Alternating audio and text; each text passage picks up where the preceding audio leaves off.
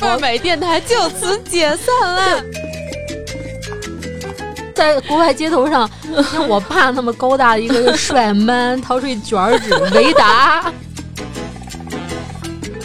翻译怎么翻针灸？你可以给他表演一下。翻译怎么翻风池穴？风池穴，嗯呀。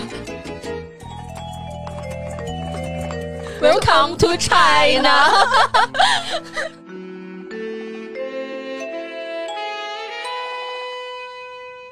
大家好，我们是倍儿美电台，我是带我妈妈去旅行被原地气哭的太阳杨，我是带父母旅行已经不会被气哭的老胡李嘉欣，我是非常想跟爸妈一起出去旅行，但是每每都被我爸妈放鸽子的瑶瑶太可怜了你应该叫嘤嘤嘤对，这期我们又是一期自曝的节目，我们拿自己的伤口出来和大家分享。在我们看来，带父母旅行其实是一场修行，请把大家的微笑和评论留下。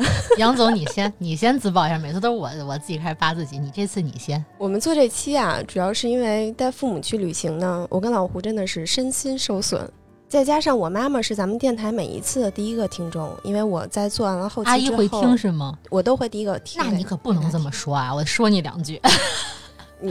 你插我？是说这期选择不给她听了吗？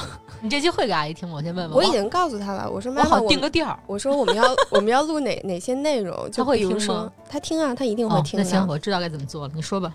不是你跟我一头的。你说我尽量。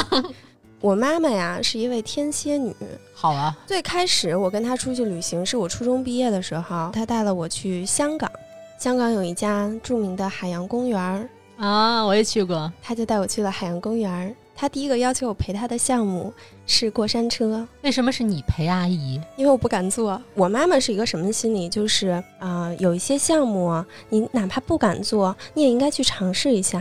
我就不敢坐过山车，我这辈子也不打算坐过山车，但是我妈妈就说你陪我上去咱俩试试，有什么不能试的。我理解阿姨，她是为了你好。然后我就上去了，上去做完了以后我腿就开始发软，紧接着我妈指了不远处一个项目说你陪我去做那个吧。我一看跳楼机，可是我之前香港海洋公园我去过，里边的游艺项目没有特暴躁特生猛的，都是跳楼机啊，那也是很亲子的一些项目呀。我呸，不是儿童跳楼机吗？对呀，因为它不是像咱们什么北京欢乐谷或者石景山游乐园那种就幅度特别大的那种，它是小海豚嗖啪嗖。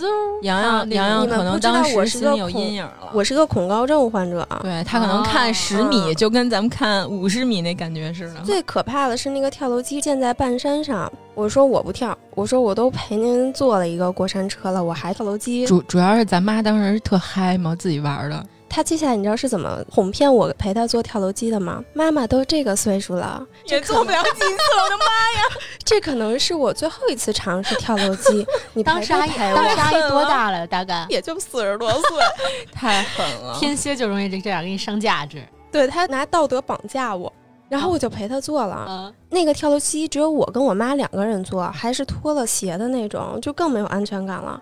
那个跳楼机面对的是大海，它底下还有一半山，就那个高度啊，没有那么高，你别骗我，我去过。你跟我这儿听他这么形容，感觉还挺美的。对呀、啊，他穿上去的时候，你能俯瞰整个的那个就是海湾，然后海洋世界的全景，然后整点的蓝色，还有落日余晖。我可以带月亮，我可以带月亮去。你们俩是我这一头的。你说，阿姨，我觉得我懂你，阿姨。然后我妈做完了就。坐在那个台阶上半天不动会儿，我说哟腿软了就做完。其实还是有一定年龄还是会有点害怕，对，他真的害怕，但是他就拿这种话相逼我真的。但是阿姨敢于尝试这事儿，我觉得还挺好的。他可能真的是想锻炼锻炼你，自己在那儿也强弩着，我何必呢？我为什么呀？他可能想，要不是他逼你，你可能这辈子也做不了一两次。我并不遗憾这种事情啊，没出息，不上进。这个是我跟我妈妈的第一次旅行，我就见识到她的狠。然后呢，我并没有长记性，在10年以后，我就带她去了一趟意大利。就第一次和第二次中间间了10年吗？对 ，OK。从她带我出去玩到我带她出去玩，间隔了10年。那一场旅行。之后我3年都没有缓过劲儿来。是哪年的事儿？你跟我们说过吗？是这样，我有点不记得是哪年了。心理阴影太深重了，就是你知道人吧，如果你心理阴影太深重了，你就选择遗忘它。不是，咱杨总是纯记性不好，能记住的着实不多。大概可能是16年、17年。跟我们说过。我为什么选择带他去意大利呢？是因为他跟我爸谈恋爱的时候最爱吃的是意大利面。我说那咱走吃正宗的去，正好当时我年假也挺长的，我就带他去了。我是带我妈妈先从西安直飞的罗马，先在西安吃了2天，结果在西安机场呀，我猝不及防就跟我当时的男朋友分手了。哪个来的？就那个这事儿也忘了，是我介绍的那个吗？天秤、哦、莫名其妙的在电话里就分手了。我就在西安国际机场哭得乱七八糟。当时我给我一个朋友打电话，因为他是属于一下能平复我的朋友，他就跟我说，你去罗马斗兽场看一看，任何一个小石子都是上千年的，人类的这种小情绪又算得了什么呢？然而并没有什么用，我还是就跟那儿哭得乱七八糟。但我又觉得不太合适，因为带我妈出去玩嘛，我跟那儿哭成这样，我妈看着也心疼，又觉得就还没开始玩呢，就这样。所以我就尽力的收复好自己的情绪，我们就上了飞机。等我阿姨知道你这情绪受什么影响吗？我跟她说了，我妈就要不然妈妈给你买杯热牛奶，给你放点糖，她还哄我，特别暖。上了飞机以后，可能是哭累了，我就睡了。等我在机舱里睡醒了，就飞机已经飞了半程了，我妈妈已经跟旁边的乘客把接下来的行程都定下来了。不认识的人吗？完全不认识。妈妈们好像都有这种技能。想介绍你母亲跟我父亲认识。合适，但我爸爸可能不太同意。我也有母亲。你们这都是什么呀？我坐最左边，我妈妈坐中间，右边坐了一个小男生，大概可能也是20多岁。我觉得我妈那个心里就是，哎呀，不就是吧，分手了，娘再给你找一个。她也不在现场的呀。她用短短的半个小时，那个男孩他是一个中国的留学生到的罗马，他到那儿漂亮了。他到那儿学什么呀？然后家好像是在浙江，反正乱七八糟的情况他都打听了。身家背景，祖宗18代，大概也知道了。对，然后他还表明了我们的担忧。你两个第一次出来去欧洲玩，因为我们是自由行嘛。他说我特别担心。下了车，那个男生就是从机场帮我们买了从机场到城市，就是市区里边的巴士票，又从巴士站给我们送到了酒店，帮我们 check in。我妈就活生生给人逼到了这个地步。然后跟你住一屋了吗？呸！我跟我妈住的一屋。啊？那我还跟谁住一屋啊？哦，我听错了，我以为是，我还以为那哥们跟阿姨住的一屋。阿姨这线铺的够长的呀。你是别这么以为，姚总。对不起，阿姨，阿姨我闹着玩呢，阿姨表达有误，表达有误。我妈还跟人家约了过几天，我们要从罗马到佛罗伦萨。他跟人约了在佛罗伦萨吃一个川菜馆。他不是最爱吃意大利面吗？对呀、啊，不是跑意大利吃川菜、哎、他们跟云南也吃过北京菜。就在哪儿不吃哪儿的饭。你记着点。其实我妈还挺浪漫的，她去意大利她就是会先陪我看罗马假日，她想去奥地利就是因为看了音乐之声，她想去台湾你们也都知道，她想去给邓丽君女士扫墓。就她是一个内心很少女的一个，跟我爸十分合适。要不然我回去问问他们俩最近感情如何。你先说，我告诉你怎么合适。结果后来我们就到了罗马，就我什么失恋啊情绪也就好了。我妈开启了一路的social技能。第一站我们先去的是罗马斗兽场，因为我当时是预约了一个特别好的一个项目，它是一个自由行的定制项目，帮我们买门票，根据我们的喜好定制那个行程，帮我们订酒店，它全都包了。是1天之内的这个玩的内容全程、啊、就是属于一日游的那种吗？不是，全程。它是国内的一个软件，但是在疫情期间已经倒闭了。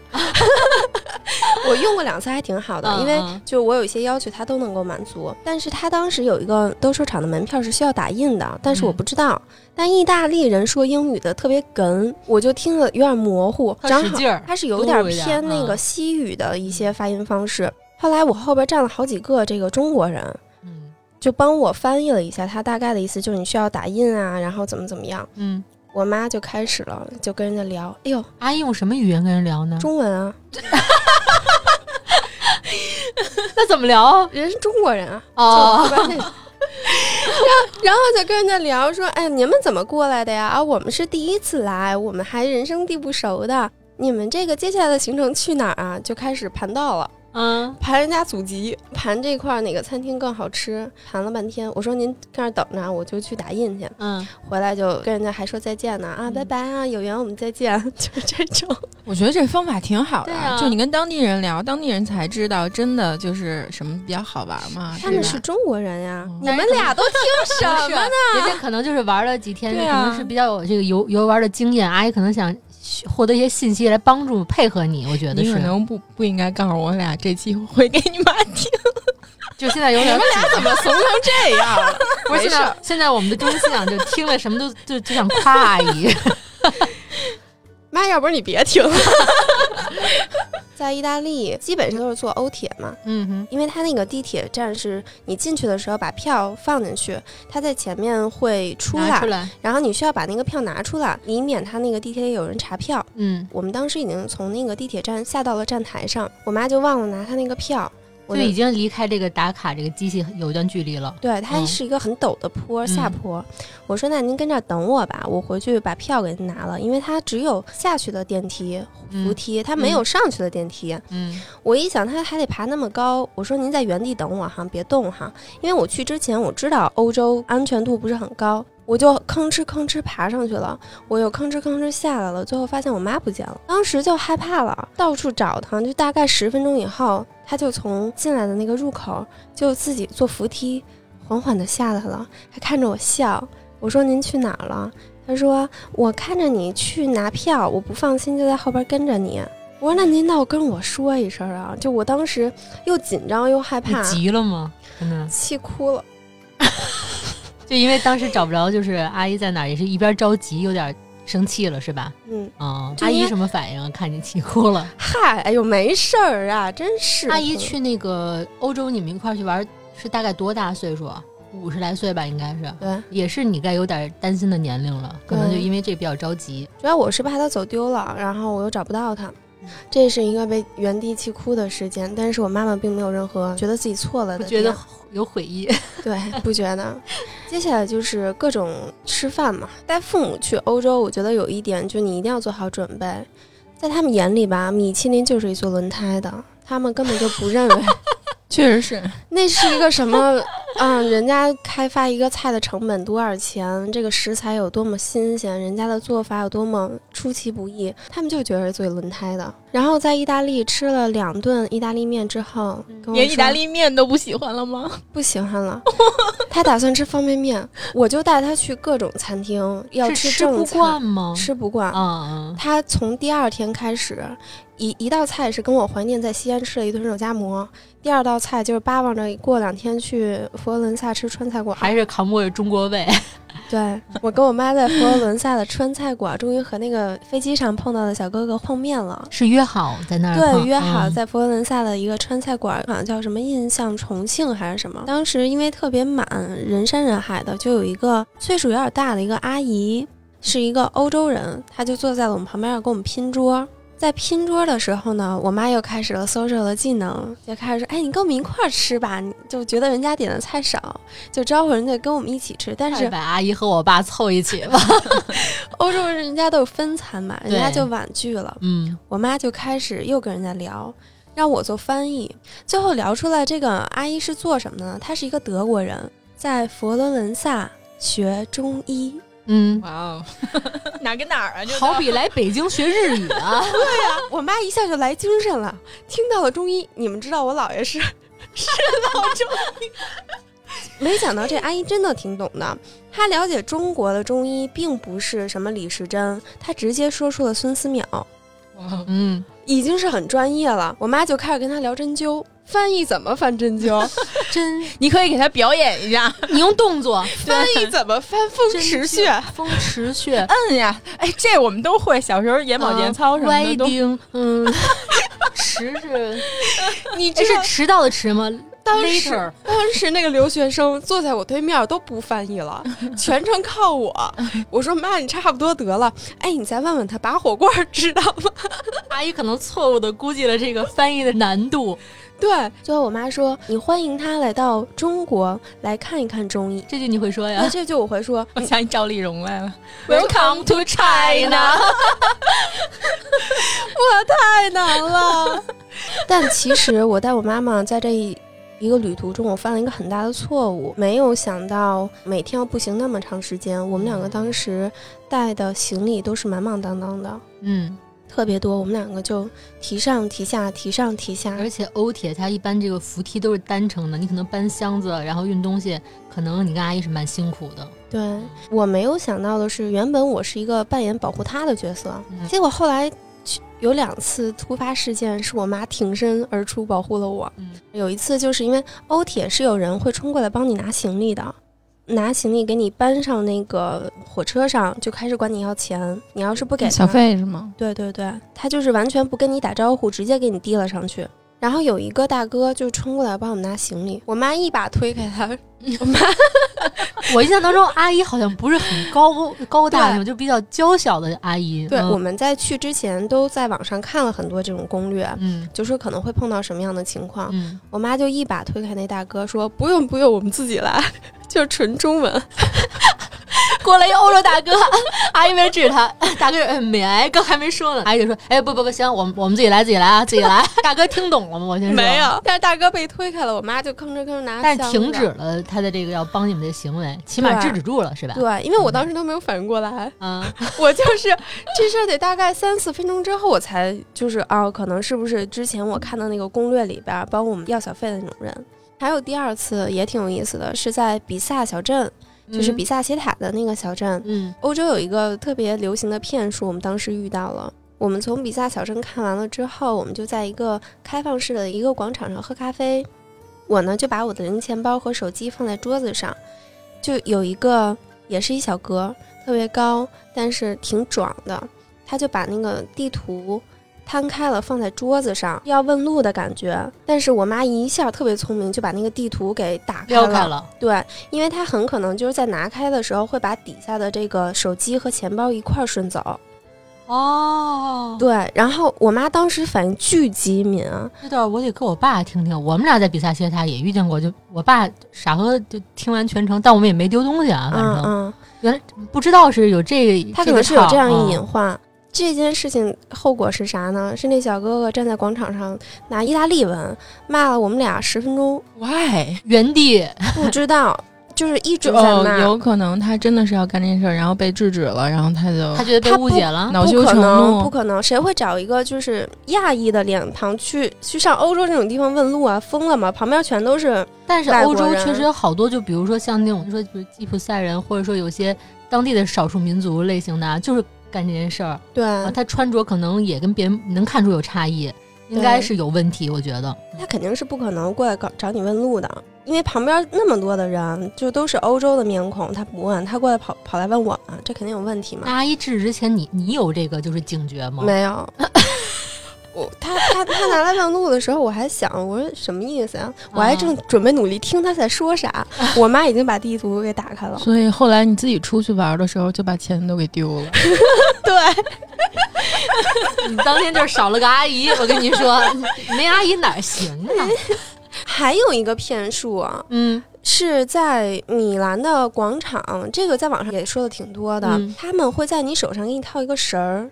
套一个丝带就会管你要好多钱，而且是非常快速的就把你手上给套了。假装那个强买工艺品手绳。对、我妈妈就教了我一个招，我们俩手拉着手，那无从套起。对，另一个手就插兜里。你其实跟他们去玩的时候，会发现他们有好多生活上的智慧，还挺好的。毕竟是阅历。确实是在那儿呢。对，但我妈妈跟她这一次去意大利的时候也是被折磨得够呛，都是发生在一些小事上，是让你头皮发紧。一个是你特别希望他玩得特别好，第二个呢是你希望他能够跟你一起去体验当地的文化，因为像欧洲它的文化一般就是教堂、博物馆这些比较偏艺术类的东西就是咱们比较感兴趣的。我妈妈进教堂进到第4个之后，在门口说你进去吧，我不去了。去博物馆我会比如说我们会看到那个大卫的真迹摆在那儿，我说你看这个是教科书上的这个什么，我妈妈就对这个不错就你跟他其实是沟通在这方面是少的，我就只能是在吃上满足他，结果还都吃中餐对，还有一些我觉得大家可能也会碰到的，就是你们的母亲会到处要两个东西，一个是热水，一个是 WiFi 密码。前两天我正好看到一个新闻，在意大利的威尼斯广场的那家花神咖啡馆倒闭了。我跟我妈妈在那个门口，我妈妈说我想喝茶，她要喝铁观音，我就拿着我们带的茶包，拿着一个保温杯，就跟人家服务小哥说麻烦您给我接点热水。欧洲的水质啊挺牛的，铁观音那么浓的味道就完全不一样，带不住那个水味是吗？对，我在欧洲陪我妈玩了这么多天，基本上我的一个主要工作就帮她要热水去一个餐厅要一个热水，去一个旅游景点要一个热水。这要是阿姨跟我爸认识能好点，我爸就会教他喝可乐他不喝，他在喝饮料。对，第二个就是 WiFi 密码，这一点我可以把图抛给大家，因为当时我们就在比萨有一个餐厅，当时那个小哥拿了一个长达大概30个英文单词做的 WiFi 密码，有大写和小写，错落不齐，完全没有规律的放在我面前的时候，我花了大概得有2分钟才输完。我妈特别淡定的拿手机往那一扔，把 WiFi 密码给我连上我都快崩了。她崩的点就是因为比如说你自己可能正在手忙脚乱，你还要处理另外一个你没法拒绝的一个人的身份帮她办这些事儿，对吧？对，基本上全程的旅行都是这样的。那你有没有什么好的建议，比如说可以给我的？去那边带行李这个问题觉得可以怎么解决？就是空箱子去不可能，满箱子回不可能。我告诉你，还有不是买那块不是你妈妈们的行李箱得有啥哈？她的衣服可能不多，但是她很可能会跟你要一个热水壶啊，保温杯要有，茶叶包要有，急用的药品要有。其实你也要给他随身带一个急用的药包。他还会需要啥？各种充电器、充电宝。我妈还有一个爱戴的就是手纸，她生怕手纸不够。我跟你说，大人太爱戴手纸了，还不是餐巾纸，是卷纸。对，没错，我都懵了。从在国外街头上，像我爸那么高大的一个帅man，掏出一卷纸维达，我都惊了。我妈也是，但是她比如说你要上洗手间之前，你说爸我妈你给我点纸，啪抽就赶紧纸包我说爸那不用这么做，你拿着的那种。没错，你还需要给她准备鞋，他们需要拖鞋、旅游鞋，需要毛巾，她不爱用酒店的毛巾，反正我妈妈是哈，学习抱好搬家的准备吧。反正我妈也是，她出去的时候必须得在包里放一小袋的那种就是真空的茶叶，走到哪儿带到哪儿。你们以为这种妈妈是这样吗？你也这样是吗？爸爸也这样你们就是独立带过父亲出门旅行吗？有过这经验吗？没有，我非常想，但是他不惜的跟我去。那我先给你讲我的经历，你再权衡一下要不要开始这段旅行吧。首先我爸呢，我不是老胡吗？他就是老胡。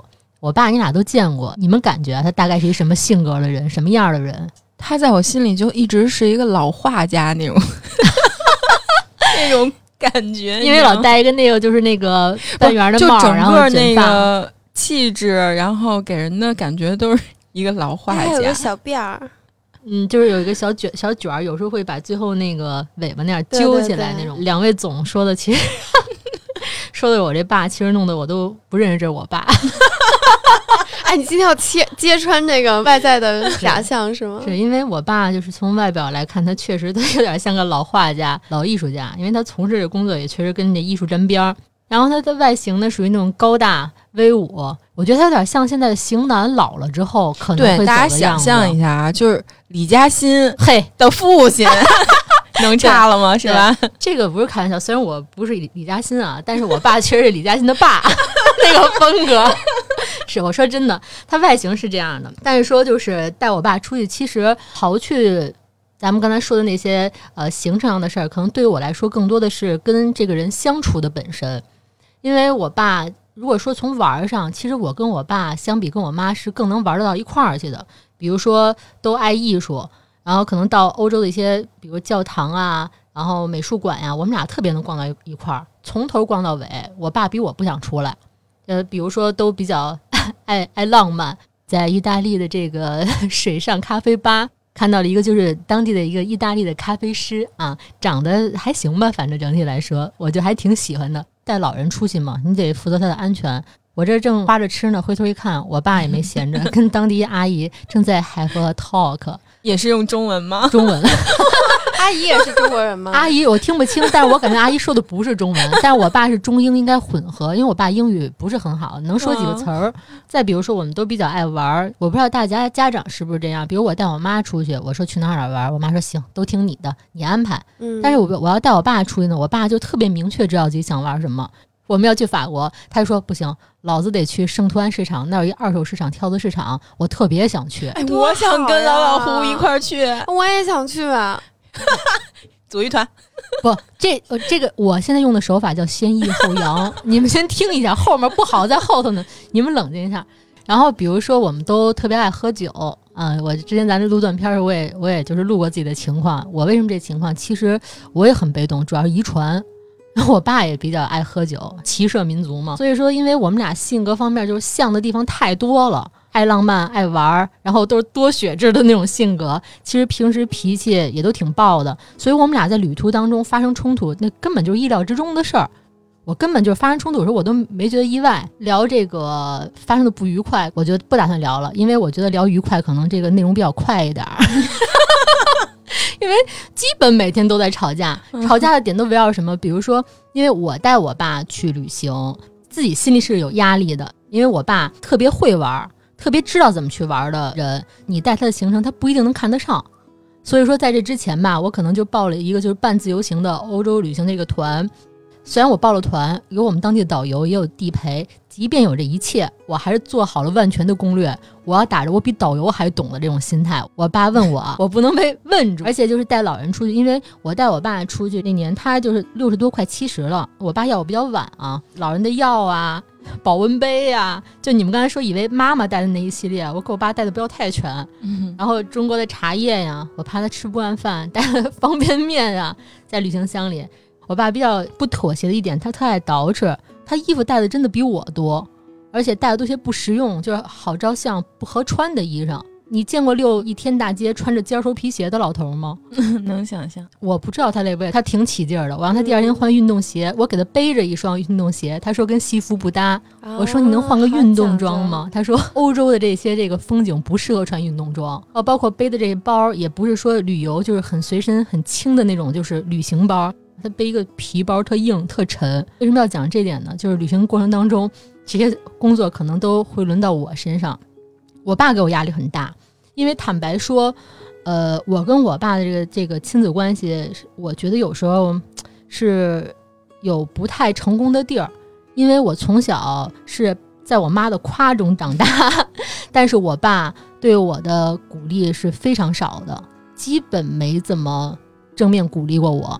打压式教育也不打压，就很漠然。比如说我可能取得一特别好的成绩，或者说有一特别大家都觉得哎呦真棒真有出息的一个事儿，我爸也很泛泛淡淡的就没有回应，是属于就对我鼓励很少的这么一个情况。所以就是我在我爸面前，我不是一个轻易能展露自己弱点和自己无能为力的这么一个状态的一个人，因为这不是我心里的安全范围。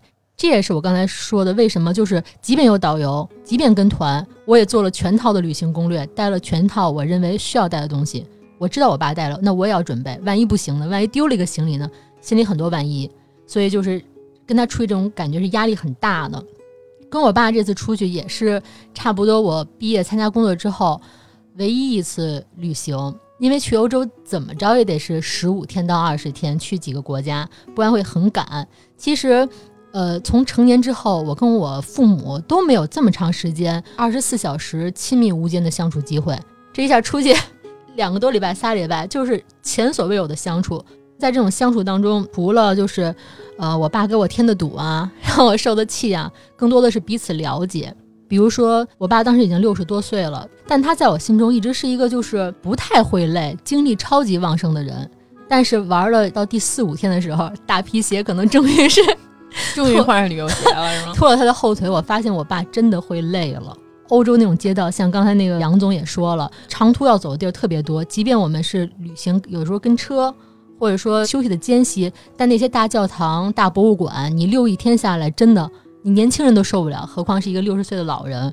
当时我就发现啊，我爸真的累得这么具体，回酒店倒床上就睡着了，这是我从来没见过我爸的样子。再比如说，我发现男的其实也很怕老，原来我不觉得，因为我觉得老这个标签可能社会给女性赋予的这个衡量维度会更多，而且就是女的好像比如说到一定年龄体力不支呀，或者说表现精力不充沛的时候更多。对男的这方面的这种洞察咱们可能稍微少一点，但是我跟我爸出去，比如说我们去法国或者说巴黎春天那个购物的地方去逛街，主要其实是我逛，我爸跟着我逛。逛的过程当中吧，就是偶尔会看见适合老头衣服，我说爸你试试，我给你掏钱给你买一件。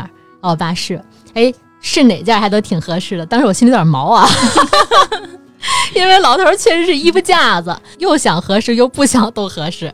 但是在试的过程当中，我第一次听我爸发出一个感叹，因为一个你想型男变老之后啊，他在我心中一直是寡言和一直是到老年人拿样的型男。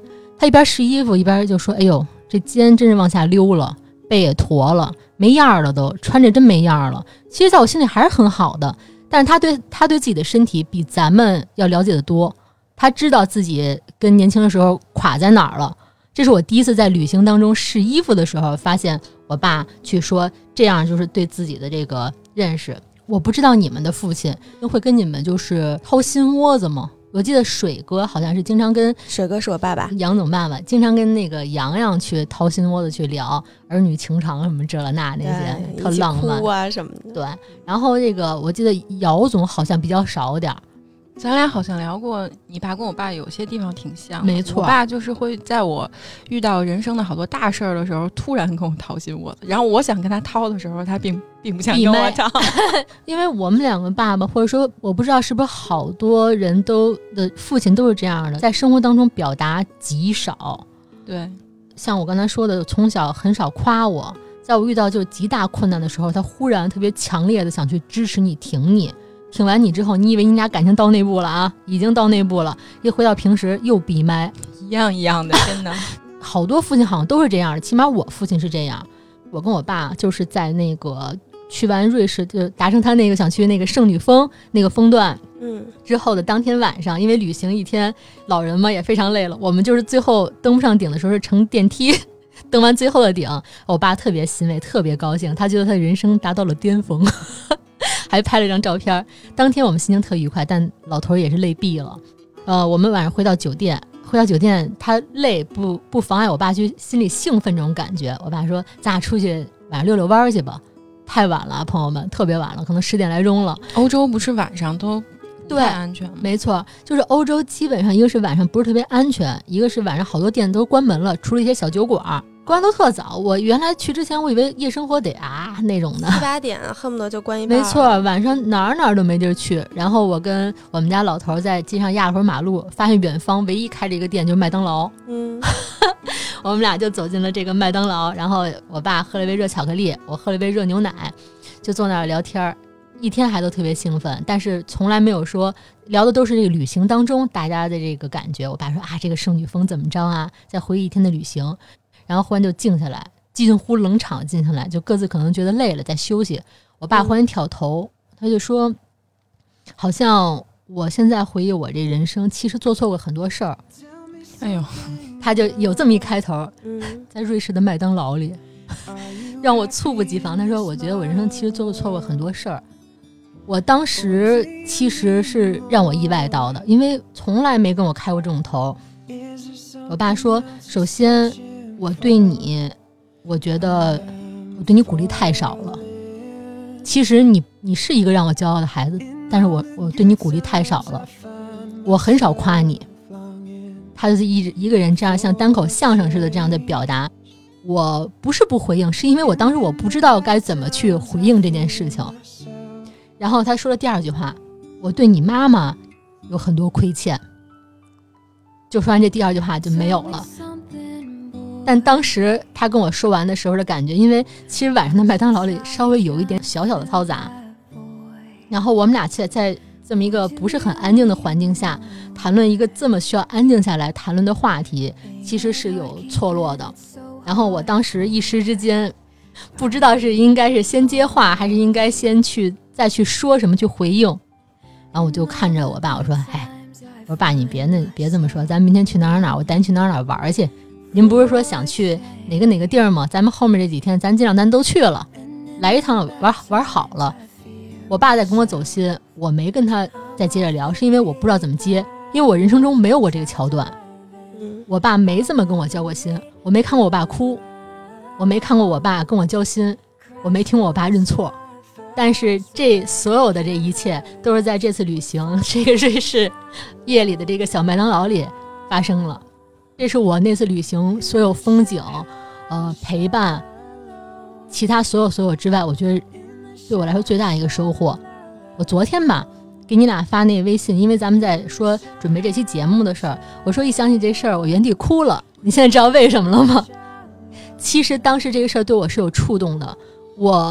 我现在想起来，就是我跟我爸这层关系，我可能几乎当他面我都尽量是不哭，因为我不想示弱啊，是习惯，我不是诚心的。但是我每想起他跟我说这些话和当时的情景的时候，是对我有真实触动的。这是那次旅行对我来说最宝贵和最值得留在心里一直留存的一个东西吧。其实我30多年了，我知道我爸其实他心里是有这种想法的，但是我觉得我可能再活30多年也等不到他这个话，他永远都不会跟我说。我是真的没有想到他会说，而且这不是他性格里会说的一句话。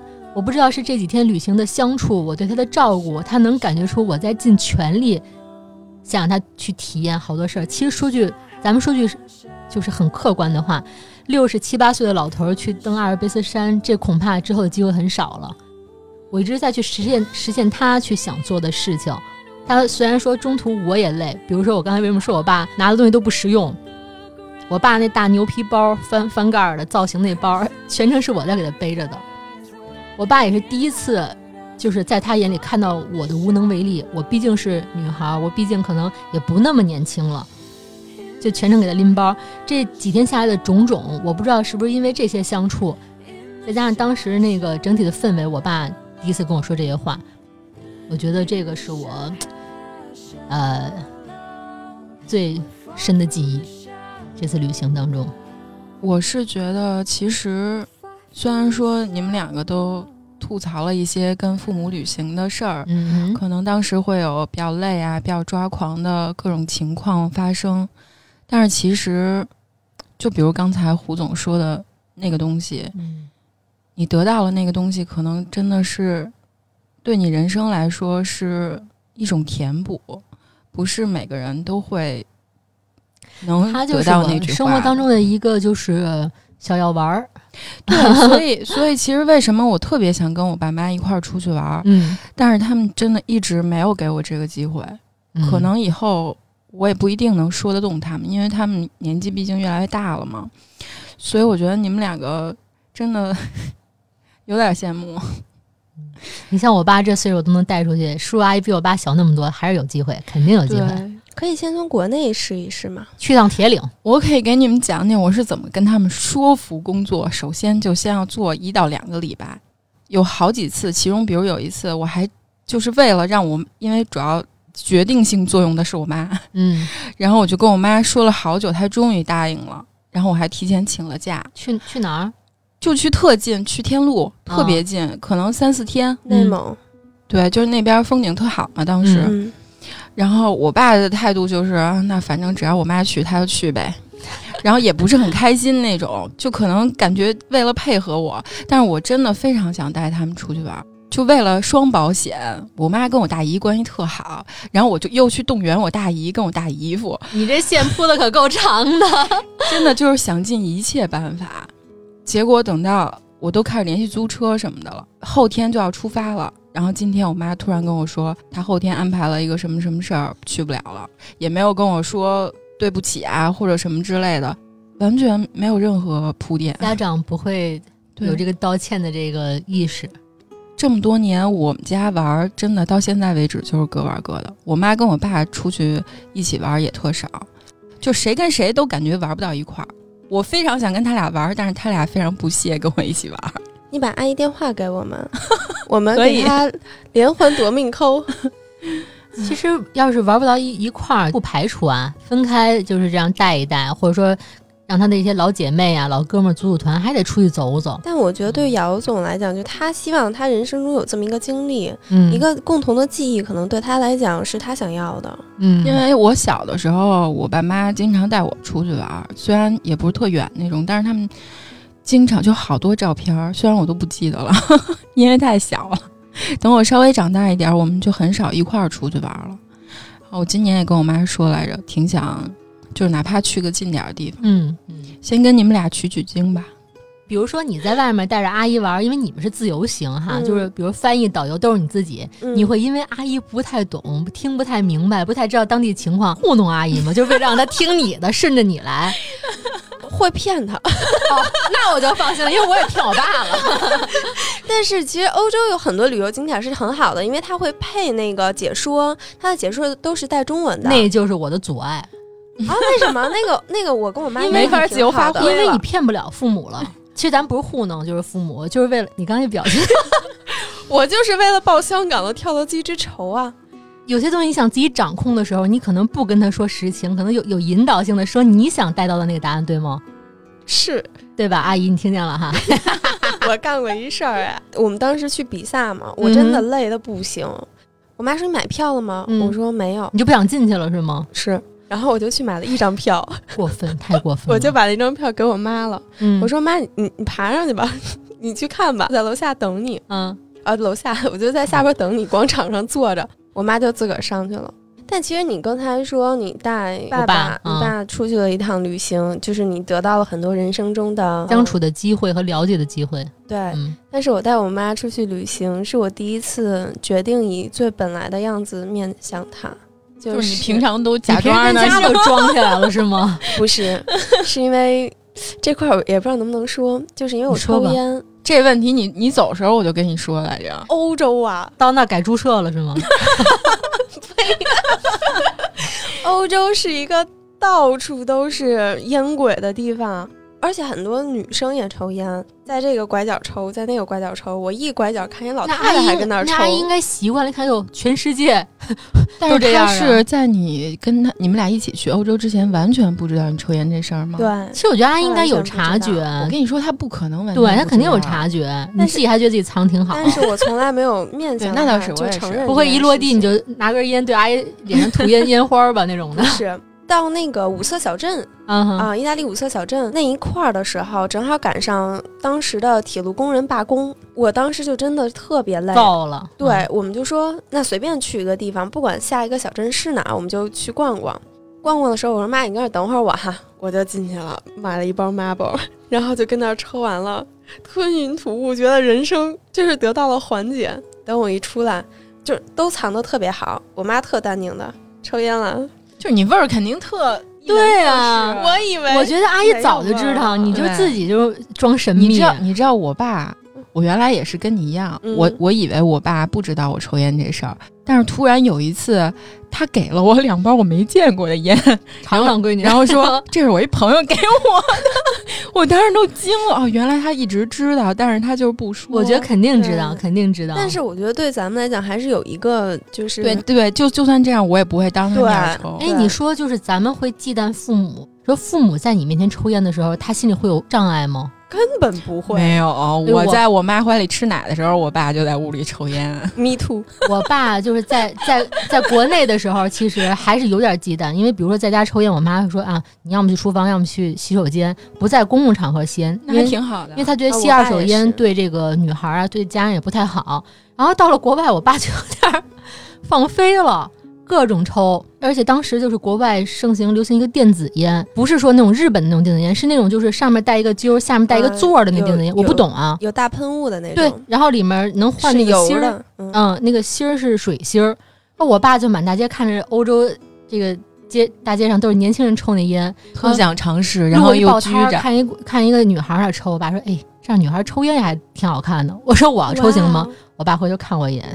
做梦眼神杀死你。对，后来他到处让我满大街，让我带他去买这个烟，还是给他买了。水哥也大家也都知道是特别爱跟我交心的一个巨蟹暖男，但即便如此我还没有就是当着他跟他聊过抽烟这件事儿都没有。但他问过我说你是不是抽烟，我抽，但是也没有放肆过在他面前抽烟。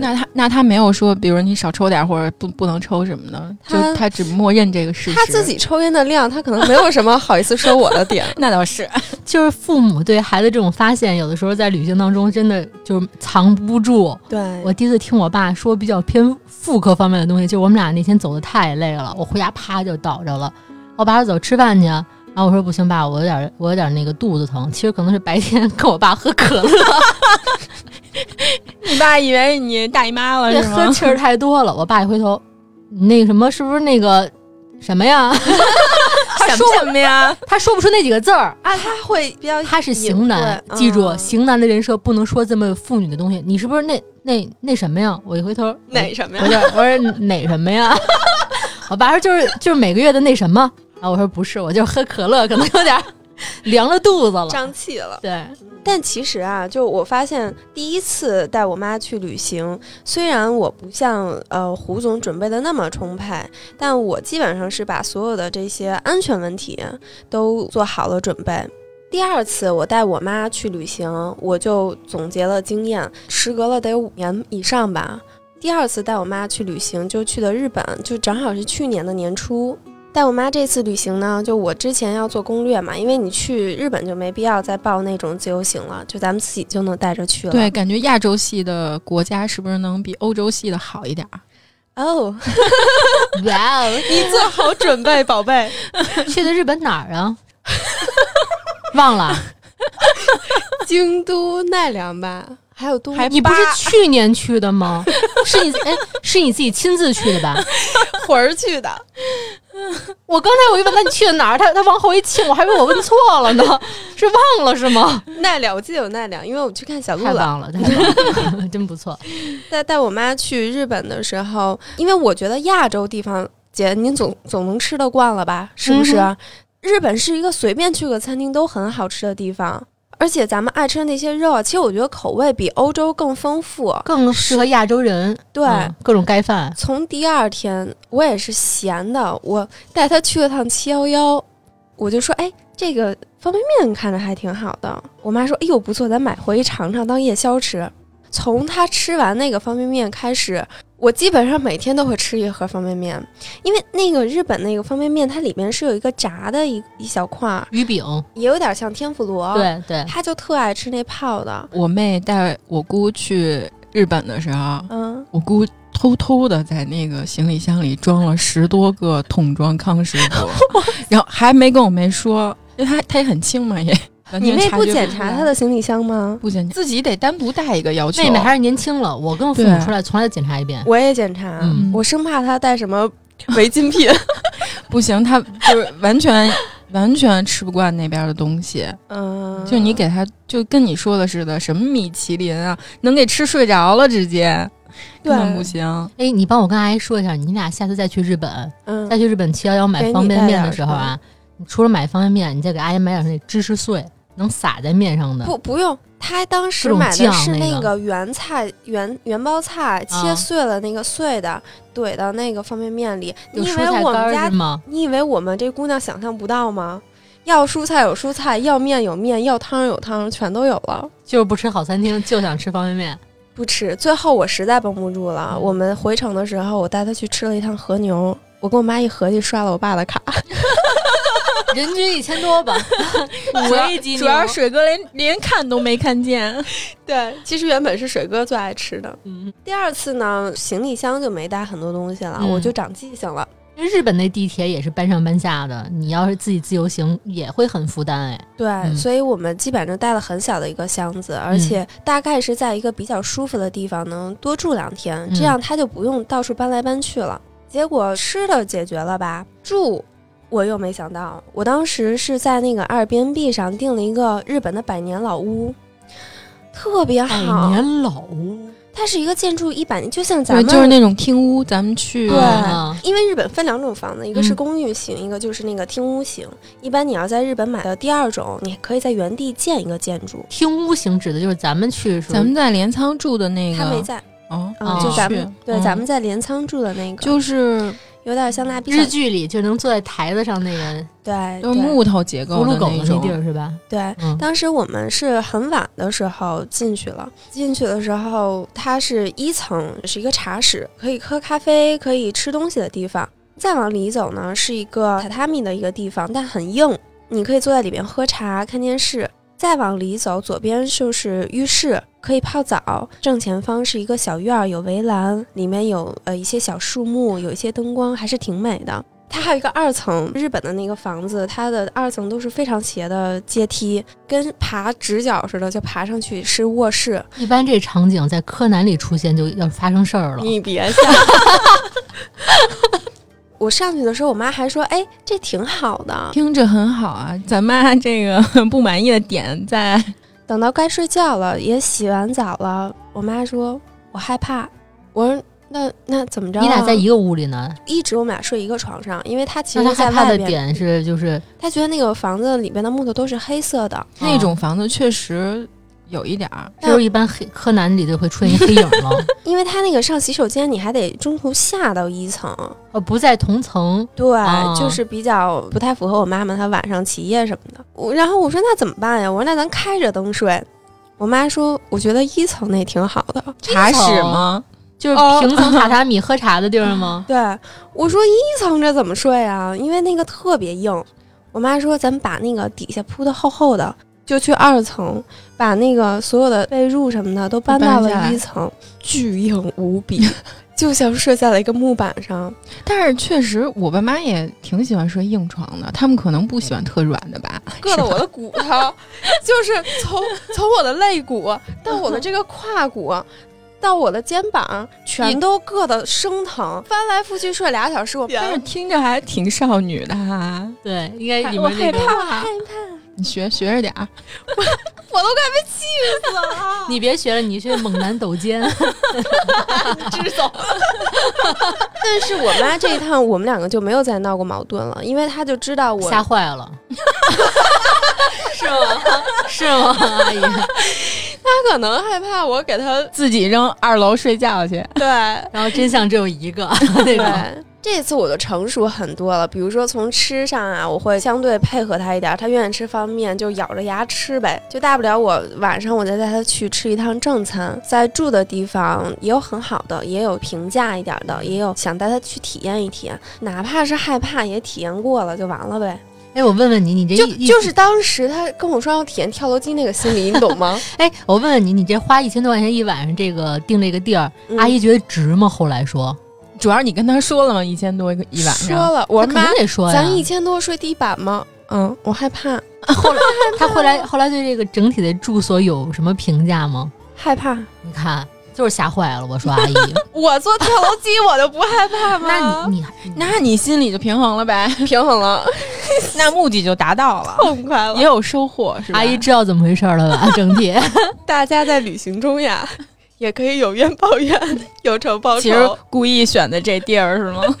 然后走之前先让你妈看一个那个日本那种恐怖片，然后再带她去。那我可能会害怕。在奈良的时候，我发现我妈妈体力比我好，因为奈良它里边要逛的那个有一个奈良公园特别深，我还是带了特别沉的相机什么的。我走到一半，我说妈，我走不动了。我妈说坚持坚持，就到终点了。又坚持了5个小时，我当时那个腿啊，就都已经就颤颤巍巍的了。你平常不是老锻炼吗？你不是老找健身教练？对呀、啊，套子。我去日本真的伤靴子，你跟我爸是一路。给自己走颓了。哎，那你要大家一自由行去日本，你们交通工具那就坐那些地铁倒车也会这么去坐吗？对对对，那还挺累的其实。其实不是，就因为我刚才所说你在一个地方、就住待2-3天，你换的地方不多，不频繁更换那个 场地。对，就千万不要比如今天住一个地儿，第二天住一地儿、我当时带我妈去意大利，为什么没去别的国家？就是因为我怕老换地儿会累。get 了，我要带我妈也可能找一个地儿长期待几天，对，可能还能试试。对，我早日带我妈去吧。你做好准备，我觉得首先你要在带阿姨出去玩之前，你自己先吃满了1个礼拜。我现在就是强烈要求被虐呗，是吧？你也别这么想，万一有意外的收获呢？对呀、我就还想试试。你需要什么我们给你参考的，需要一个翻译机翻译他说的话给他父母听，针灸带针灸功能。主要现在他可能真没时间，但是我录完这期之后有可能也会选择性的给他听一下什么的，对，让他想想办法。对、但反正真的是第二次就成长很多，而且我跟我妈也没有再因为什么事儿吵架呀，或者不开心，相对的大家就比较宽容，而且跟父母相处其实是门艺术，你在开始转变角色。你有没有发现父母岁数越大越像小孩儿？我严重感觉得到，因为这里可能我父母年龄最大。我妈有时候比如你买了好吃的东西，她就会凑过来说，哎，你吃什么呢？我也想吃一口。她现在就完全变了，她以前打我的时候她都不记得了。可是就话说到这个程度啊，阿姨现在都变成一个就是楚楚可怜嘤嘤嘤的孩子了，你为什么还吓她？我当时岁数也不大。你是天蝎座吧？报复心理极强。说完一个我爸的了，说完我妈的。我妈呢是一个水瓶女，我们家这星座绝了。我爸是双子 AB 型血，我妈是水瓶座，都不太着调，都在天上飘着呢。我是天秤座，就一家子风向在同处一个一室里，就大家思想都特飞。我妈年轻的时候是一个就是极其有思想、极其有个性、极其不服从的人，特别有主意的一个女的。你想，就是我妈拿下我爸，她肯定是有她的小，我不是说妈。哎呦，原来是阿姨们俩今天我都秃噜了。我觉得您拿下我爸是一个意料当中的事儿。首先，我不是说别的，我就是说的您的这个策略和人生的这个就是智慧。这个不重要，首先啊，这不是主题。分享跟我妈的故事，我是有了一个体会。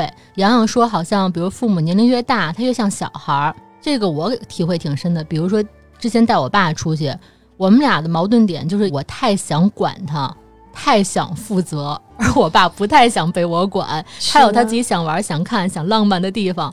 比如说我们就是跟团的时候吧，他又不守时，他自己在外面散漫，他不按时回来，让我觉得很没面子。我觉得双子就可能不是不想你管他，可能谁管他都不愿意。对，个星座是这么说的、如果你想跟双子掰面，你就告诉他你听我的。双子在此，这话我跟我爸说了。然后1个月没理你。不是，是这其实我不是说想管的，是因为就是我觉得我开始对他们不放心了。他们可能像刚才那个杨总说的，就是好像在我眼里变成了从我依赖依附的一个靠山，变成我现在就是心尖里最不放心的2个人，就是最撒不了手。人家说对小孩撒不了手，我是现在对父母撒不了手。出去玩，他如果不在我的视线范围内，我操，直接慌了。我说不会找不着地儿吧？这就是你刚才说你妈妈就是。你找不着他的哭的点，特着急。这也就是我为什么在外面买咖啡正看帅哥呢，我多爱看帅哥啊！我回头还知道找我爸，是真的放不下心，心里有这事儿就是沉的。不过确实老老胡比他帅的也不多。爸，我选朋友还是有能力的。最近的一次带我妈去了三亚，我忽然在劝自己，就是学会稍微适当的放放手。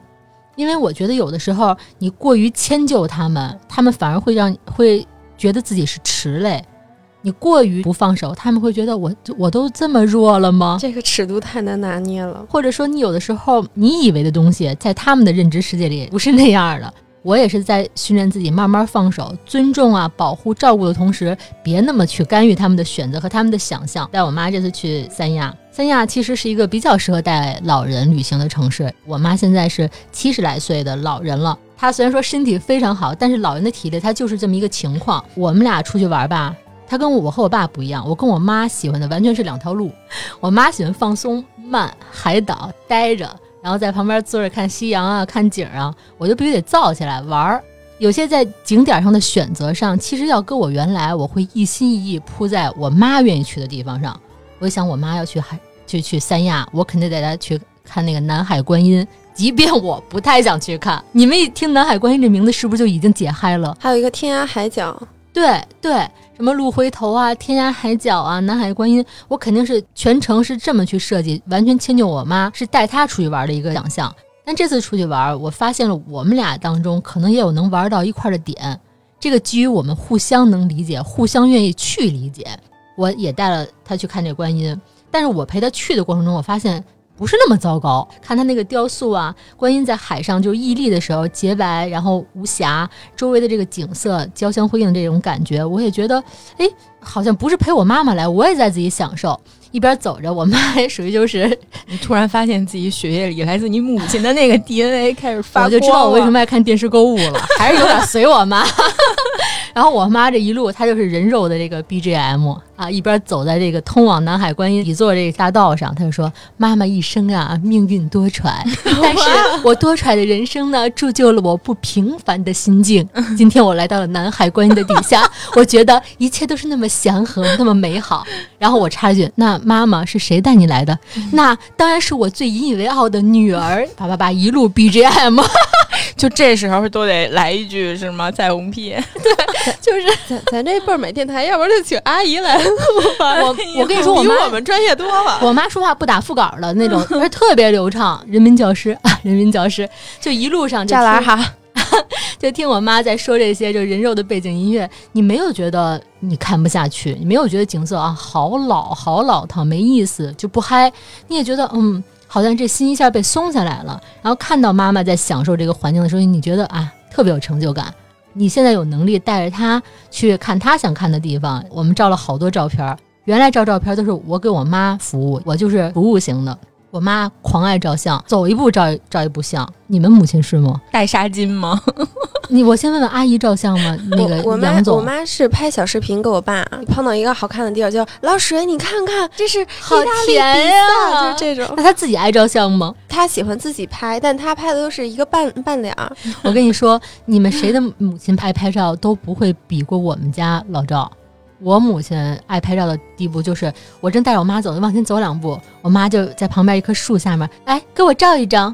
又走两步，又蹲下了，啪，蹲石头里，这块石头也给我照一张。就走一路啊，你特别慢能达到终点，就一路都在照相。哎，我跟我前男友有一次就是因为这个事儿，就在景点大吵起来。是因为你爱照相吗？我。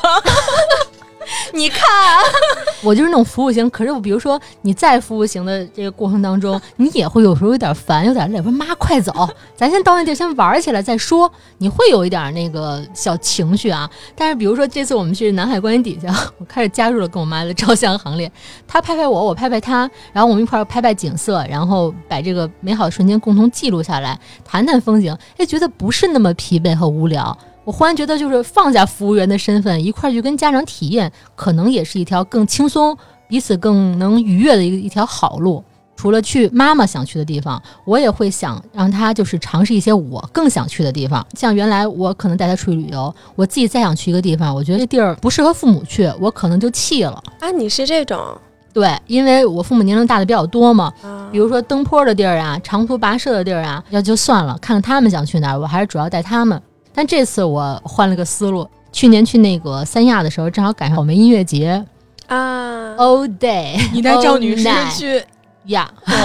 这当时去之前我还很犹豫，因为票我也没买，我当时一直在犹豫这件事儿。当时刚开完那个乐队的夏天，然后乐队正是特别火的时候，而且当时就是去年疫情嘛，大家都出不了国了，所有人都堆在三亚，人特别多。跟我妈沟通了一下，我说咱们试试，不行咱们出来，反正票也非常便宜，咱就当逛个公园了，也在海边。其实票也不是很便宜，但是先放下他的心防。这个事儿临时到，当时的票我是在闲鱼上买的，现场找人去对的这个票。在音乐节的现场，我买了一个就是一个大充气的那个沙发，音乐节现场所有人在沙滩上都买了一个沙滩沙发，我发现哎这东西太好了，我就买了一充气沙发，把我妈这一个胖头啊就塞在沙发里，然后一会儿给我妈送点水，给我妈送点这个吃的，去看看我妈就自己在那蹦迪呢，回头看看我妈哎挺好的。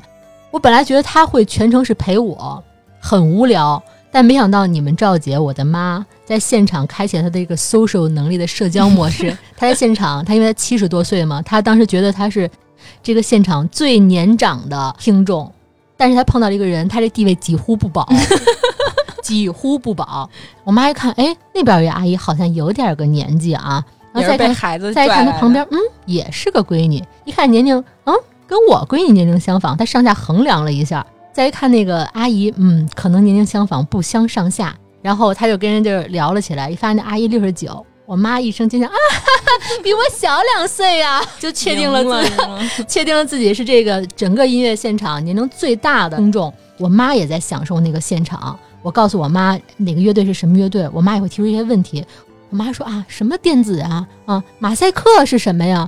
啊，他这屏幕为什么这么设计？我说妈妈，他这个唱《彩虹甜心》，阿姨问的还挺专业。对啊，他很多问题连舞美都考虑到了。他说他屏幕上为什么这么多方块？我说这是马赛克。然后他唱那《彩虹甜心》，因为他们全这个乐队的名字叫这个，我每个都给他讲一讲。一会儿上来一个另外一个乐队，观众席当中就有人摇着这种大旗，然后有人带着哪吒这种小对头饰。然后我妈说，哎，这乐队是不是特受欢迎？大家一下就特别澎湃了啊！因为没错，这前奏一起，大家非常澎湃。回来的路上，我妈居然也能哼上两句，就噔噔噔噔，就哼的虽然不在那个调上啊，是那个意思。回来这个路上跟我说，你们别笑啊，你说你姐能带你舅他们来这个现场吗？不行吧，他们应该都没来过，可能就我来过。我发现阿姨还挺要强的，是吧 battle。啊，什么事儿都得争个输赢。对，就是觉得自己特别发自内心，觉得自己体验了一个自己这个年龄可能体验不到的一个事儿。他这一天就觉得自己特年轻，嗯，对，这挺好的。对，这是要搁原来我可能就直接弃了的一个行程，但是我放弃这个前面这个成见和顾虑，带我妈试了一水，我妈还挺享受的。到现在回北京，有时候去银行办些什么业务，上去问你知道重塑吗？跟那个银行业务员，然后那业务员挺年轻，说阿姨你还知道他呢？我姑娘带我去线下听音乐节了，好没音乐节你知道吗？变成他现在最近经常回忆的一个特别有意思的事儿了。那你说我是不是跟我妈一直都说错了那个方向了？我应该跟我妈说摇滚派，你不会去听大麦头。我妈说嘿，就等你这句话呢。你一直可能断错了阿姨的脉了，我觉得。你一直想带阿姨去哪儿啊？就是都是她想去的地方，之前就很多年前听她说她想去的地方。别给家长设限，因为你在旅途当中，家长在发现你，你也在发现家长。要的就是共同体验，不好咱就出来嘛，喜欢咱就多待会儿，很灵活的一个事儿。咱俩有一个特别共同的点，就比如说门票贵了就骗他们，我是没少骗家长。我也是，我妈特别喜欢看仁义的话剧，她看过最早于是之那版的茶馆，羡慕，她就特别想看一下现在的这版茶馆。仁义一放票是头一天晚上开始排队，排一宿，排到第二天买到票的。我就从黄牛买了一个1200块钱的票一张，票面价值是多少？票面380，都那样。我就说妈，你去看吧。我跟我爸在他去看话剧的时候，我说我们俩不感兴趣，就在旁边那个三联的书店，我们俩就在里面默默的看书，等他出来。就有一点心疼，但还觉得自己办成了这件事情。我想知道他看过于是之那版，然后对现在的有什么评价？对不起啊，对不起，你现在对现在这版道歉，马上。对不起，濮存昕老师。但是阿姨说的没什么错，不是他对这一版的感觉也不是那么不喜欢，但他就是觉得在表现力和反正各种上。你现在说这些铺垫为11版，我再补一补，反正我是后期。好的。其实我这三亚不是第一次带我妈出去，但是我带我妈出去旅游也就是近2年的事儿，因为之前她一直在照顾我姥姥，没时间没机会出去。我毕业她就一直在家照顾老人，就是第一次带我妈出去，我劝动她的时候非常难，源于一点就是她对自己的不自信，因为她觉得自己体力跟不上了，她觉得自己老了，她没试过。她说我身体有好多毛病，到外面可能也挺麻烦的，我不想带那么多东西，药啊、滴当啷的什么的出去。你不如选择一个特别近的地儿，能成型的一个地儿啊。北京市、新马泰、一日游都行，你现在都大家在室内啊，或者在北京城区一些小地儿，都大家出来聚聚会啊，吃个饭。让他经常把这腿先迈出家门这一步，我觉得特别重要。嗯，我有一个经常用的办法，就是哭惨。妈，我最近的心情实在太不好了，你陪我出去玩一趟吗？没有人陪我，没有朋友。我跟你说，杨总这说的特别到点儿，特别对。我第一次带我妈出去，除了就是说带她去近的地儿以外，我还用了一方法，就是让她帮我。对，我那次是不是说专门带我妈出去的，我是出差，正好有2天会在上海，然后之后我就要去杭州去开会，正好有2天我能带我妈在那个上海玩一玩，然后说妈你陪我去一趟吧，反正那个公司给订了票，酒店也是公司给订了，咱也不花钱，然后您出个单程车票又便宜又实惠，去那儿你也能帮我就是周转一下，看一下我东西啊，帮我就是照顾照顾我那意思。其实公司给你订好住宿，能订凯宾斯基吗？我妈还真以为我出差的水准都是上海外滩的那个凯宾斯基呢。你妈回来说：“哎，你下次什么时候出差啊？”我妈后来真的是非常期待我出差，连哄带骗。对，其实我觉得成年人千万不要有一个想法是说我成年了。没错、我就一定要当一个成年人去帮助你的父母。其实他们被需要感是非常强烈的，是的，是的。他们觉得自己变老了，就是我不被需要了，那个感觉才是就最糟糕的。你可以假装要带那个姑娘出去，让妈妈配合帮帮你一起，先把她带出去。我目前是打算以我闺女为这个砝码，是，真的迈出这一步很重要。实在不行，在原地哭。但是他现在也确实是太忙了，但是他有时间的时候一定要带他们一块儿出去玩一趟。那你们有没有什么好的地方的推荐啊，什么之类的？我们可以先总结一些，就是对父母旅行的一些建议。会不会听了这建议他又不想带了？咱先建议试试。来，我听听。对，我们试试。对，第一个啊，能够有艳遇的地方，尽量不要带父母去。这我早就跟你说来着。我觉得不会啊，我跟我爸一块儿艳啊。我回头一看，这不还可以吗？比如说像意大利啊，或者你认为比较浪漫的地方，你很可能会错失你的浪漫之旅。第二个是你自己的行李一定要少带，比如说当地能租车的地方，真的建议大家就租车，让父母省一些脚力，对他们接下来的行程也更好安排。对，比如三亚我就租的这个车很必要。你自己开的？当然。哎呦喂，三亚都没有交警，你们知道吧？赵女士也是很勇敢。赵女士不知道我开车不好，但我在三亚开车特别头疼，是因为我老容易超速，它就是60到70码。正是因为这个速度的控制很适合我开。对不起。怎么了？你们什么意思啊？哎，如果欧洲要是公共交通的话，就真的是挺累的。你要帮你自己的行李带上去，你还要帮父母提行李，你还要再给他提下来，反正就是。大家自个儿掂量着办吧。在吃方面，我们也总结了一下哈，比如说你一定要做好吃不惯的准备。我曾经就是花了好多时间劝他尝试一下寿喜锅，他特爱吃铜锅涮肉，你知道吧？买了最好的材料，带着锅回去给他做。做完了之后跟我说甜不拉几的，什么玩意儿？你妈妈是一个好取悦的人吗？非常好取悦，只要你碰到了她的点。那你怎么？那这点我看你都没碰到过，你凭什么说容易啊？你是避开了这些点取悦的你妈妈。但是其实我觉得他还是挺高兴的，只是跟我说下次不要再做这个了。你确定他高兴吗？我觉得父母应该跟咱们听一期如何夸人。哎呦，主要阿姨是不用，我爸也听听，确实是，我爸得听听。第二个就是水，水是生命的源泉，热水是咱们父母的生命的源泉。就在国内的话哈，大家可以带一带保温杯，在国外的话你可以买一个便携式水壶，就是对父母非常需要。要不然你就舔着脸去跟服务生说您给我带点热水吧，这点开水。对。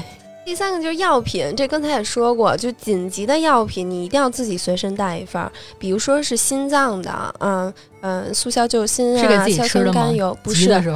着急的时候，比如说父母放哪儿，他可能不会告诉你的，你也不知道在哪儿。对，这就是我自己也带了一份的原因。对，我也是都带一份，还有一些必要的，自己可以给他多备一份。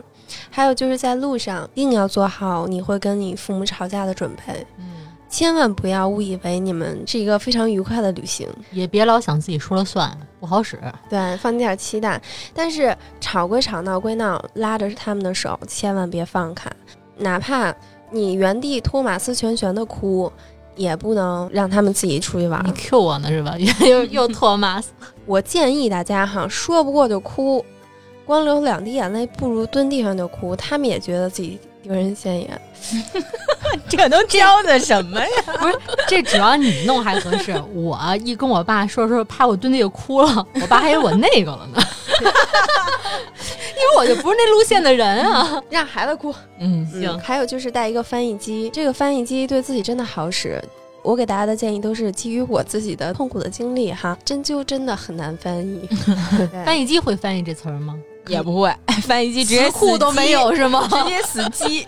然后行程一定要安排的舒服一些，就不要一个点赶一个点，最好中途呢安排1到2天的时间。大家也可以最好在中间3、4天的时候安排一个温泉啊，或者是捏头捏脚什么这些地方，带他们也放松一下。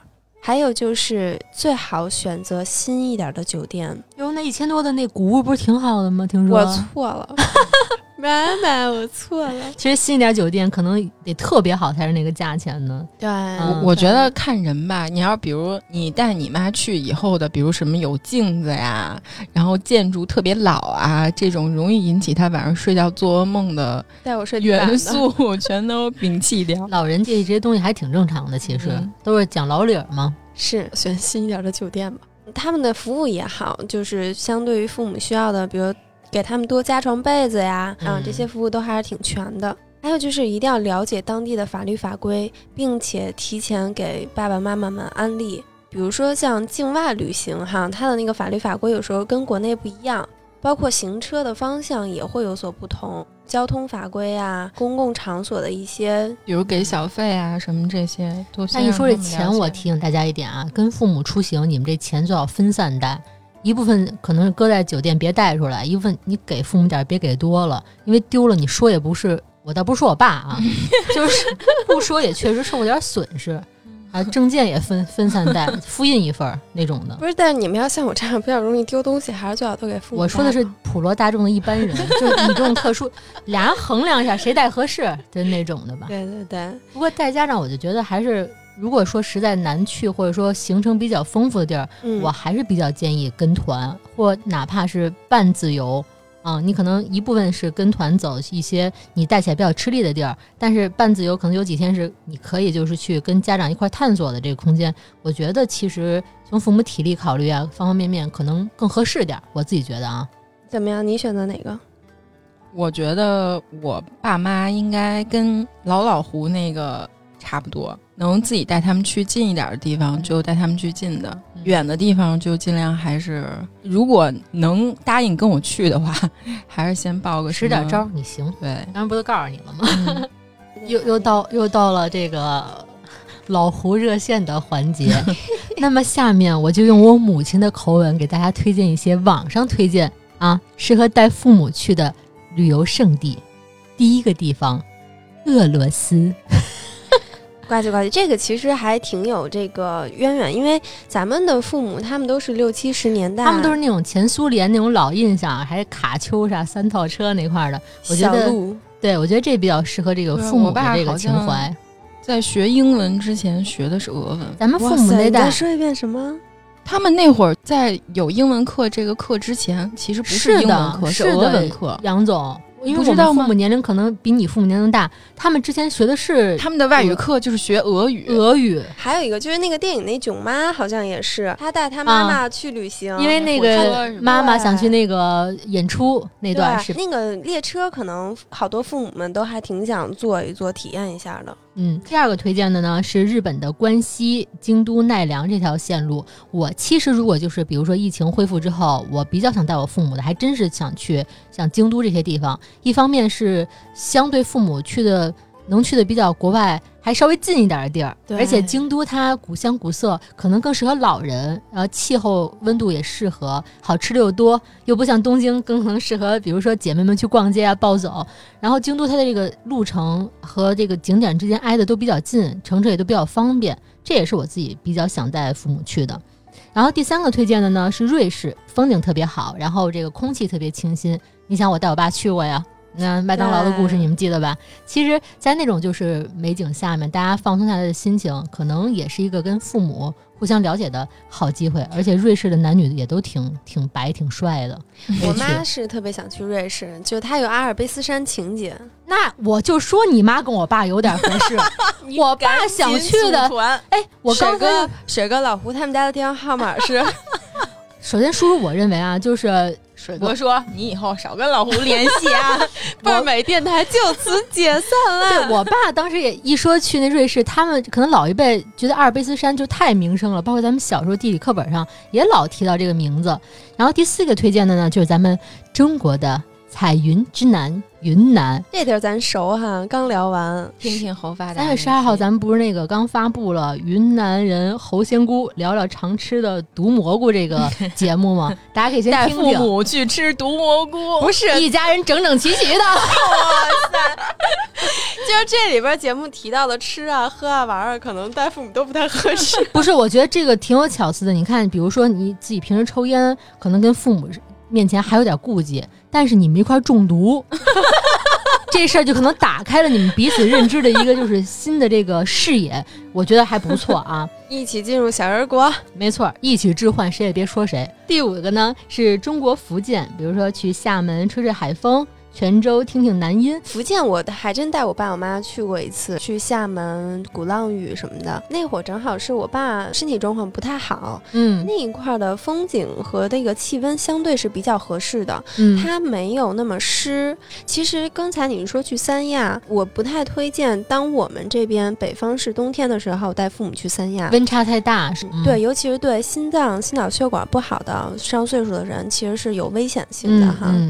刚才那推荐的是网上一些推荐的地方，那我个人来说我觉得我自己比较推荐，一个是说你在温度或者季节合适的时候可以带父母去三亚，一个是确实是比较适合就是咱们父母那一代去看看呀，去感受啊，然后父母的满意度，起码我妈的满意度特别高。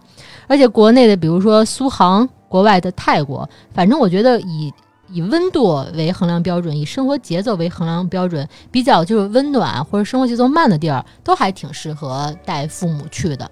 这是我们小组推荐。你俩还有什么推荐的吗？如果实在难办，先从郊区开始。最近就是在计划联合我弟，然后以我们两家的孩子为砝码，但是我爸我妈先去个阿那亚什么的啊，那也挺好的。不过刚才你说我最近计划，当时眼睛里那雄心壮志跟最后这阿那亚有点我太难了反正先走出第一步总是好的。祝福一下吧，祝福姚总这个能顺利带爸妈出行，也体会我们的不容易，是的，回来跟我们吐槽一下你们开始是没有亲身感受到我的那个痛苦的，等你们经受过了之后再听这一期，你们会跟我一起流泪的。不过这一期我们要录的这个内容其实大家都还不陌生，我们从少年时候就跟父母去旅行，被父母带着出去玩，现在我们也到了带他们出去玩的时候了，也承担了很多的其他的职责，比如说我们也是导游，我们还是翻译，我们也是他们的摄影师，我们也是他们的司机，路上说话的那些伴儿。如果出国了的话，也是他们身处异乡唯一的一个安全感。大家就尽兴吧，在旅途中创造更好的回忆，好的、坏的、吵架的、不吵架的都可以。其实你看，我回忆我跟我妈妈的这些旅行，吵架的内容现在也是笑着就是说淡淡的一带而过，还多数说的是有意思的，就是比较俏皮的瞬间， 对吧？都还是挺好的，就努力创造属于你们的回忆吧。没错，其实我觉得旅行对于每个人来说意义不一样，在旅行当中我忽然逐渐的去发现，可能现在两位现在靠的是我彼此发现彼此身上的这些脆弱呀、疲惫啊，或者说让父母也发现我有无能为力的时候，或者我也会发现父母身上有我不知道的活力。带父母旅行可能是我们彼此增进了解、彼此感受的一个特别好的机会。你看这调性已经到这儿了，但我回去还得跟爸妈吵架，这哎真的是、啊、就其实不论你跟他们在上一秒还在谈心啊，你侬我侬，然后今生的缘分如此之重，下一秒该吵吵该闹闹，对，结果反而这就是父母跟他 battle。 在昨天我在准备这期的时候，我脑海里突然有一个画面，就是我小时候我妈总会带我去西直门动物园、啊、老让我坐在那狮虎山门口有一假的大老虎照相，你回去找找照片，咱俩有一样的，同样一只是吧？对，我当时准备的时候，我突然就觉得就像你们俩说的那样，我觉得可能现在咱们的身份对调了，咱们变成需要去照顾他们的那个人，支撑给予的角色、哎、那我是不是可以带我妈去趟那儿？你让阿姨骑那老虎身上吗？我做过同样的事儿，是吗？因为水哥之前抱着我在那个动物园门口照相、嗯、我就想拍张一样的，对，然后大概过了20年，然后我们又在那块儿拍了同样一张照片、嗯、对，我回先问我妈动物园又不远，是不是？咱这期微博里发一点，有美好记忆的可以发咱微博里、啊、当然我有照片，我也太多了，我妈都爱照相。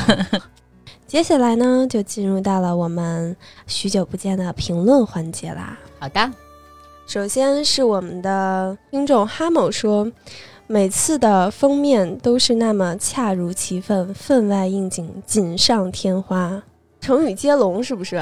这个海报着实费了心。下一个是大树伟，是听了咱们那一期请问老板我能不能痛快的生个孩子、给咱们评论说，30+的女性真不容易，妈妈太不容易了，男性该休产假，这期节目真不错，我更恐婚了。我们不是这个目的啊，朋友。做自己，选择自己要选择的。对，当时我给他回了一个，我说瑶瑶这么打鸡血都没用吗？他说没用，都说无知者无畏，听得越多越恐惧。哎呀，老妹儿啊，你跟我的路是一样的。我也是被有点吓到了，但是还是得一无既往的往前走。嗯，不要被这些恐惧绊倒你人生该前进的路哈。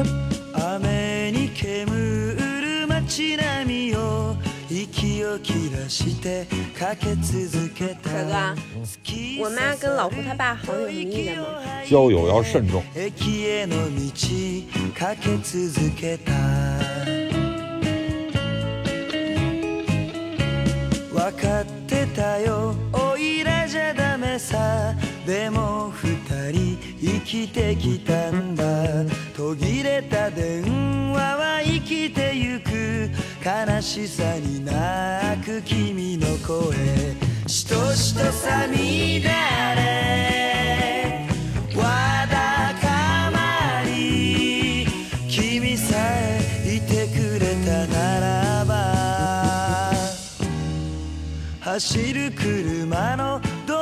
叩かれ見上げた時街が泣いてた